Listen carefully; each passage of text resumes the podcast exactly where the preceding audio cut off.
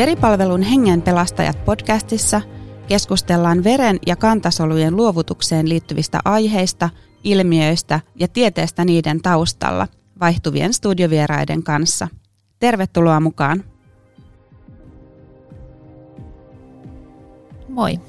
Mä olen Sanna Veripalvelun viestinnästä ja tässä jaksossa asetumme verivalmisteiden saajan asemaan.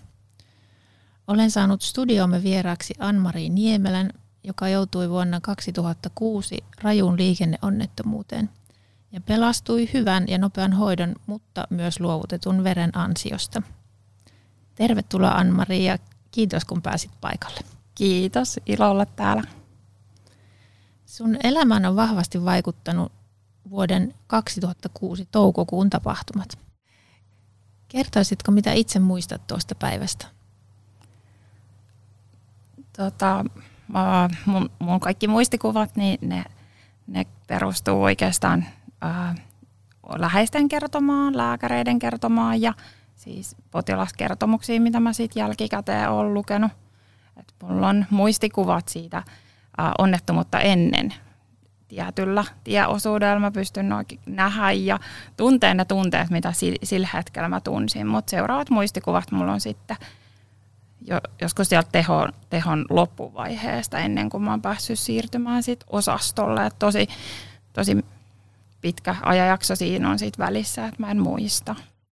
Me oltiin saatu hieno uusi moottoripyörä ja oltiin, oltiin sitten ää, luonnossa grillaamassa ja tota, mulla on viimeisimmät muistikuvat on siitä, kun mä istuin siellä kyydissä ja että mulla sellainen hyvä, hyvä olo ja tuuli virisi ja silleen, ne on niin ne mun viimeisimmät muistikuvat silleen. Mä vaan ajattelin, että vitsi, että vitsi mä oon onnellinen ja että vähän siistiä, meillä on uusi moottoripyörä ja niin.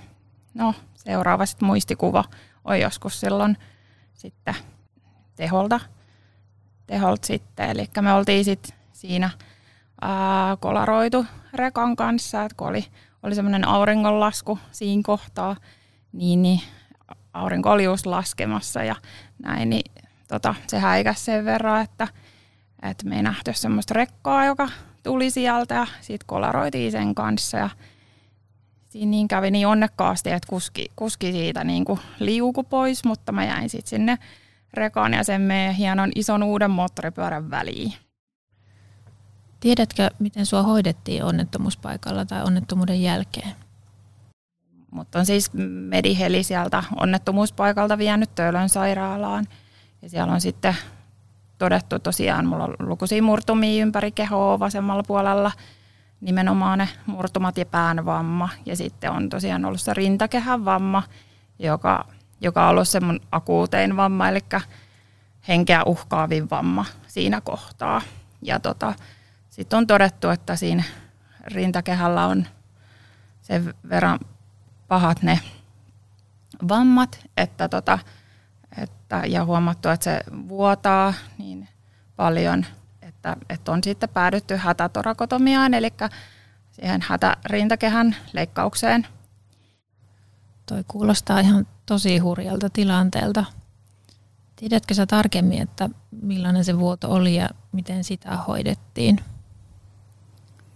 Joo, siis papereiden mukaan, potilaspapereiden mukaan, mitä mä nyt sitten olen lukenut ja mitä lääkärit on kertonut, niin tosiaan se vuoto on ollut massiivista siinä, että siinä on sitten silloin tapaturma, sinne tapaturmaklinikalle tullessa, niin siinä kohtaa tosiaan ollut jo kovaa se vuoto, eli kokonaisvuodoksi on arvioitu semmoinen lähemmäs 16 litraa, eli moninkertainen ihmisen oma verivolyymimäärä. Ja äh, tiedätkö sä, että minkä verran sä sait sitten siinä tilanteessa esimerkiksi punasoluvalmisteita? Joo, siis mä oon potilaskertomuksista sit lukenut, että mä oon saanut 25 yksikköä punasoluja ja 24 yksikköä trombosyyttivalmisteita ja jääplasmaa sitten vielä 16 yksikköä.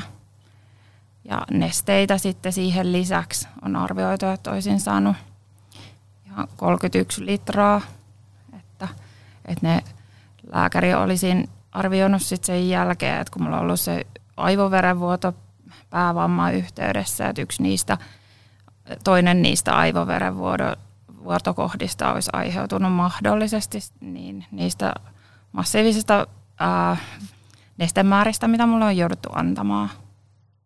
Millaisia ajatuksia se herättää sinussa, että sä oot pelastunut vapaaehtoisten verenluovuttajien avulla? No siis syvää kiitollisuuttahan mä tunnen, siis todella, todella syvää kiitollisuutta verenluovuttajia kohtaan, koska niin kuin Suomen parhaimmista sairaalassa hoidossa, niin en mä selvinnyt ilman verenluovuttajien niin kuin mistään nimessä. Ei mua olisi tässä tällä hetkellä, enkä mä olisi saanut kokea näitä asioita. Mun elämä olisi loppunut siihen, niin kuin, mistä se oli vasta alkamassa. Näin musta tuntuu, että, että se, että mä oon saanut lisäaikaa jatkoajan mun elämääni. Niin mä oon halunnut nyt sit itse, mä aina, siis mä oon ensimmäiseltä ammatiltani kosmetologi, mutta mä, mua kiinnostaa aina silloin niin ihosairaudet ja näin, että mä pohdin sitä, että olisin sairaanhoitajaksi lukenut, mutta se konkretisoitu sitten onnettomuuden jälkeen, että mä vahvasti haluan olla mukana tässä auttamisen ketjussa ja luin sitten sairaanhoitajaksi. Ja on nyt tällä hetkellä sitten leikkaussalissa töissä instrumenttihoitajana. Ja on tehnyt kaikenlaista erilaista sairaanhoitajan työssä, mutta että se on, on siitä kehkeytynyt sellainen sydämen asia, että, että mut on pelastanut vapaaehtoiset ihmiset. Toi on tosi kauniisti sanottu. Onko sulla jotain, mitä sä haluaisit kertoa luovuttajille tai ihmisille, jotka miettii verenluovutusta?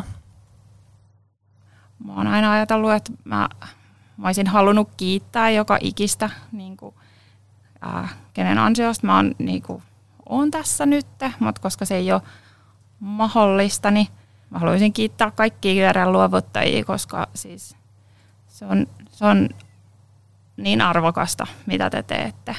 Se on hieno asia. Mä en osaa pukea sitä sanoiksi sitä oikeasti, että miten, miten voi itse tällaisessa tilanteessa kokea, mutta että mä oon ajatellut, että, että mä itse nyt on päässyt muutamia kertoja jo luovuttaa verta ja, ja olen päättänyt, että mun niin kuin, loppuelämäni käyn luovuttaa verta säännöllisesti. Ja yrittänyt aina puhua sen puolesta, että mä oon saanut joskus innostettua just ystäviä, työkavereita. Ja sitten joskus omasta työssäkin mä oon puhunut hyvää, hyvää sen puolesta, että se on sillä mulle sydämen asia tosiaan, että kun on itse, itselle tota, konkretisoitunut toi, miten valtava se saattaa olla se ää, määrä, mitä ihminen saattaa tarvita verta. Esimerkiksi onnettomuustilanteessa tai mistä tahansa muussa. Esimerkiksi omassa työssä, kun ää, meillä on, se on päivystävä synnytyssairaala, niin tiedän, että esimerkiksi tosiaan synnytyksessä niin äiti saattaa menettää yhtäkkiä valtavat määrät verta. Mä haluaisin ehkä palata vielä sitten, että miten sä oot toipunut niin tuon onnettomuuden jälkeen ja miten, miten sä voit nyt?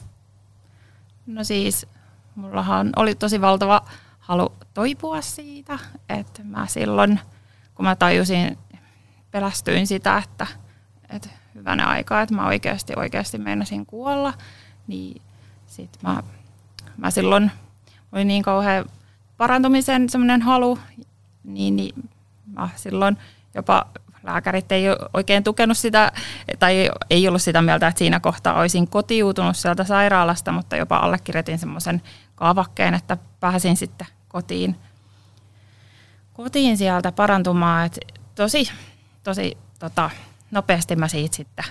Et alkuunhan mä olin pyörätuolissa niiden mun murtumien johdosta, mutta tota, et tosi nopeasti mä kävin fysioterapiassa ja kaikkea. Tein ihania juttui, hyviä juttuja, oli läheisten kanssa ja sillä parannoin kyllä tosi, siis, että on kuntoutunut siitä. Siis sillä että pikkusia juttuja jäänyt ja pari leikkausta sitten sen jälkeen vielä jouduttu tekemään, mutta että Kuinka kauan sä joudut olemaan sairaalahoidossa? Öö, siis se on ollut kevättä silloin, kun se tapahtui. Et, et, hetkinen, se on ehkä puolitoista kuukautta, kaksi. Et monet lääkärit mulle sanoi, että, että mä oon, tai se mun hoitava päälääkäri sanoi, että, mä, niin kuin, että siinä oli varmasti se tosi, että mä olin niin nuori, kun se sattui, niin, niin tota, että mä kuntouduin tosi nopeasti ja parannoin. No millainen vaikutus tällä onnettomuudella on ollut sun elämään? Siis joo, se on kovastikin vaikuttanut. Et mä oon jälkikäteen ajatellut sillä että se on siis tosi hyvä juttu, että se tapahtui mulle. Siis, että, että sen ansiosta mä niinku elän joka päivä silleen, että koen ne täysillä, enkä mä mieti, mä, mitä ehkä joku muu ajattelee jostain jutusta, mitä mä teen, vaan teen niin kuin oman näköisiä juttuja. Ja on se vaikuttanut hirveästi. Ja kova auttamisen haluhan mulla on siitä niin kuin jäänyt, että siis tietysti se, että on sillä tuntee siitä tosi syvää kiitollisuutta, että mä niin kuin oon täällä jatkoajalla, niin mä haluan niin kuin yrittää omassa ammatissani ja, sitten tosiaan käydä verta luovuttaa itse niin, että maksaa sitä verivelkaani takaisin. Joo, se on aika mielenkiintoinen ajatus tavallaan, että, että miten se on vaikuttanut vaikka sun ammattiin sitten myös. Niin, kyllä se tosiaan, että itse sitten on niin leikkaussalityössä ja joo, kyllä. Että onhan se, on se kovastikin vaikuttanut mun elämään. Sä luovutat myös itse säännöllisesti verta. Miten koet nämä luovutustilanteet? Siis musta se on paras asia, mitä voi ilmaiseksi saada, se verenluovutustilanne. Siis tietysti mulle itselle tulee niin kuin valtava hyvän olon tunne, kun saa nyt niin kuin osoittaa sitä kiitollisuutta silleen, että mä oon hengissä verenluovuttajan ansiosta, että mä saan itse tehdä nyt sitä kanssa. Mutta mä oon kovasti yrittänyt myös puhua sen puolesta, just käydä itse verta luovuttaa ja aion jatkossa säännöllisesti käydä koko loppuelämäni ajan niin kauan kuin se on mahdollista. Mutta mä oon puhunut aina siitä asian puolesta just sillä, että jos no, ystäviä on saanut sinne mukaan ja työkavereita, muutamia innostunut lähteä ja sitten sit sillä luontevassa tilanteessa myös sitten, jos potilas itse niin kuin omassa työssäni on, on pohtinut sitä tai et on just puhunut siitä, että, että esimerkiksi just jossain verennäytteenottotilanteessa, että on pohtinut sitä veren luovuttamista, että, mutta että jännittää. Ja sitten kun mä olen silleen, että, että no, kato nyt miten hienosti meni tämäkin tässä, että se ei ole yhtään sen pahempi juttu, että sä, sä pystyt todellakin, vaikka sua jännitti niin tänne verinäytteenottoon tulo, tulo kovasti, niin, niin tota, sit tiedän yhden, yhden, joka on sitä kautta sitten kans innostunut lähteä luovuttaa verta, kun sitä oli vuosia pohtinut. Se on mulle sellainen sydämen asia kyllä, että ja haluaisin tehdä joskus, joskus työtä sen parissa myöskin. Kuulostaa tosi hienolta, että sä puolesta puhut ja, ja että yksikin uusi luovuttaja on tosi tärkeä. Tosiaan haluaisin rohkaista ihmisiä käydä luovuttaa verta, koska siis kenelle meistä tahansa voi sattua tollai, että se sadasosa sekunnissa elämä muuttuu yhtäkkiä, että sä tarvit tarvit niitä verisoluvalmisteita, valtavat määrät, tai, tai sä sairastut. Sitä ei tule helpoksi ajatelleeksi silleen tässä kaikessa arjen kiireen keskellä, että lukee kaikkia tarinoita, että ihmisille sattuu, sattuu ja näin, mutta sitten yhtäkkiä sä ootkin itse siinä, siinä tilanteessa, niin mä oon kokenut sen niin kantapään kautta kyllä, että, että että olen kiitollinen verenluovuttajille ja kaikki, kaikille, jotka käy. Halusin ehdottomasti rohkaista siihen, että käykää luovuttaa verta. Kiitos. Ihanaa, kun olet täällä kertomassa tätä tarinaa ja mä haluan kiittää meidän puolesta, että tulit tänne studioon jakamaan tämän tarinan kuulijoiden kanssa. Kiitos tosi paljon. Kiitos kovasti, että mä sain olla täällä. Tämä on tärkeä asia mulle.